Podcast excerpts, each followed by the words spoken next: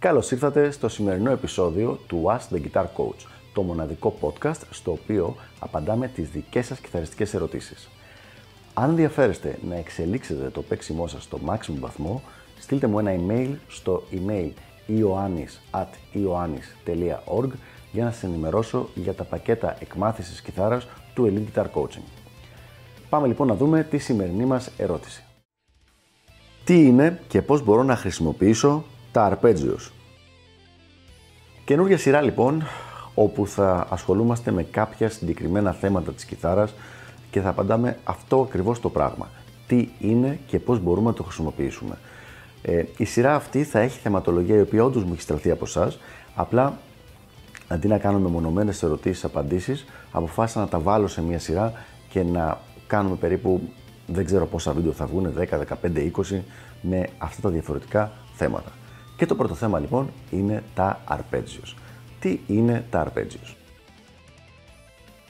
Ένα arpeggio λοιπόν είναι οι νότες της ομώνυμης συγχορδίας παιγμένες μία-μία και με τη σειρά τους.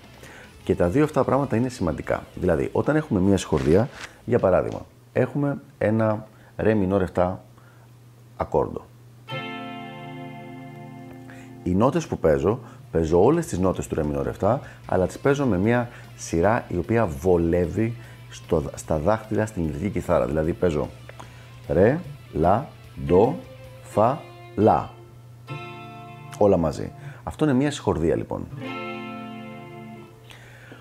Όταν είναι να παίξω το αρπέτζιο ρε μινόρ 7, θα παίξω τις νότες ρε, φα, λα, ντο, μία-μία και με τη σειρά τους. Δεν μπορώ να παίξω όπως έπαιξα τη συγχορδία εδώ ρε, λα, μετά ντο, μετά φα και με όποια σειρά θέλω. Πρέπει να τις παίξω με τη σειρά τους.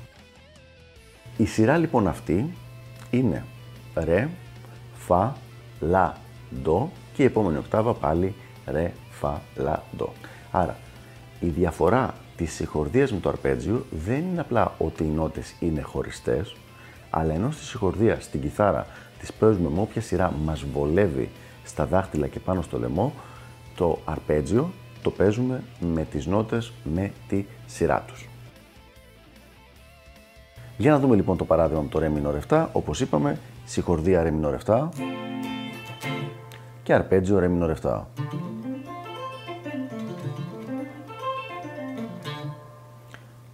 Ρε, φα, λα, ντο, ρε, φα, λα, ντο.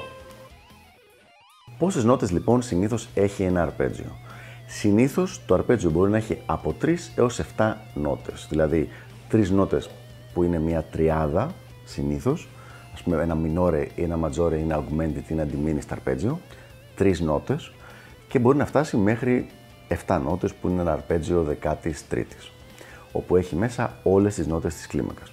Δεν θέλω να το κάνω πολύ θεωρητικό το θέμα, απλά απαντάμε αυτή την ερώτηση πολύ πολύ ε, απλά. Συνήθως αρπέτζιο λέμε από τις 4 νότες και πάνω, δηλαδή να είναι από 7 και πάνω. 7η αρπέτζιο, 9η αρπέτζιο, αρπέτζιο 11η, αρπέτζιο 13η.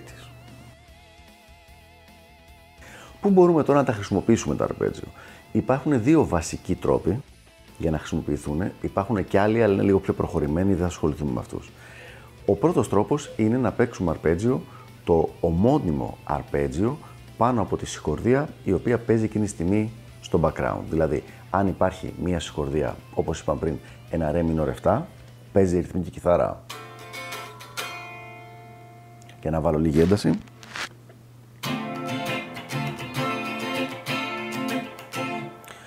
Αυτό λοιπόν είναι το background, το ρυθμικό και το αρμονικό background. Ως σολίστας μπορώ να χρησιμοποιήσω πάνω από αυτό ένα ρε minor 7 αρπέτζιο. Και θα ακουστεί πάρα πολύ καλά.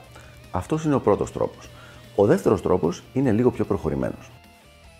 Δεν θα τον αναλύσω πάρα πολύ, γιατί είναι, θα ήταν ολόκληρο βίντεο για την ακρίβεια σειρά βίντεο, αλλά θα πω απλά ότι μπορείς να χρησιμοποιήσεις πάνω από την συγχορδία που παίζεται στο background, αν θεωρήσουμε ότι το Re minor 7 είναι η συγχορδία που παίζεται στο background και είναι η τονική συγχορδία, μπορείς να παίξεις όποιο αρπέτζιο από την ανάλυση της συγκεκριμένης διατονικής κλίμακας. Δηλαδή, αν είμαστε σε ρε δωρική, μπορείς να παίξεις, ας πούμε, το Fa major 7 που είναι η τρίτη βαθμίδα της ρε δωρικής ή μπορείς να παίξεις το Do major 7 που είναι η έβδομη βαθμίδα της ρε δωρικής.